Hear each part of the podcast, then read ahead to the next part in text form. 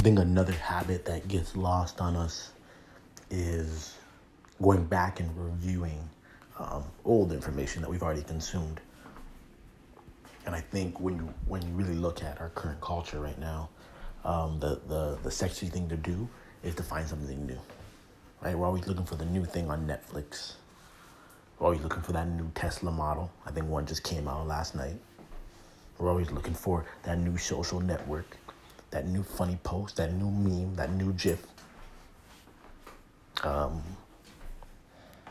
but sometimes we forget like that. You know, new friends are good, but old friends are better, right? Um, I love that line because it's so true. Because you can have all the friends in the world, um, but like ones you've known the absolute longest will always be the best friends because you know them longest, right? You don't need new friends all the time. Sometimes you just have to cultivate the old relationships that you have. And the same thing is true for information. Sometimes, you know, you have books like Think and Grow Rich that have lasted so many years. People still read them, right? Sometimes the classes are what you really need. You just have to read those audiobooks and listen to them over and over again. Write down notes for them in a notebook and go over those notes over and over again. You need to make sure that the old information that's been passed on generation to generation to generation that that information is the things that you're actually doing on a daily basis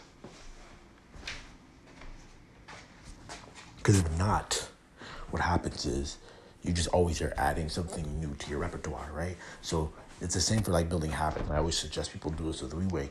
start off with you know two to three habits that you want to work on then once you're in a flow with that then add one at a time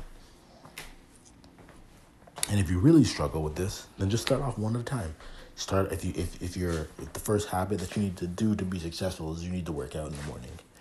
Well, don't add another habit until you're actually working out in the morning on a regular basis and that you feel as if it's a habit. Then when you add that in, then maybe you start waking up a little earlier and working out. Then maybe you start going to bed at the same time. Then maybe you do this, and maybe you do that, and then you start adding in and in and in and in, right? But um, you you can't move on to the new until you master the old. That's the point I'm making here. You can't learn the new habit until you've made the old habit an actual habit and not just um, something you're trying to make a habit.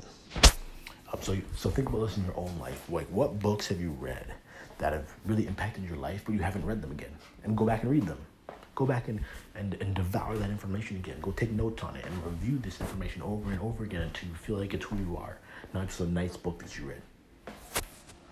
And then the other thing you can do is when it comes to your habits, what habits have you um, fostered in your life that you know you haven't been able to really lock in because you're trying too many new things at once.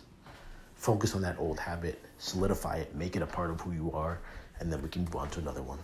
That's another day of habits of success. You guys have a great one.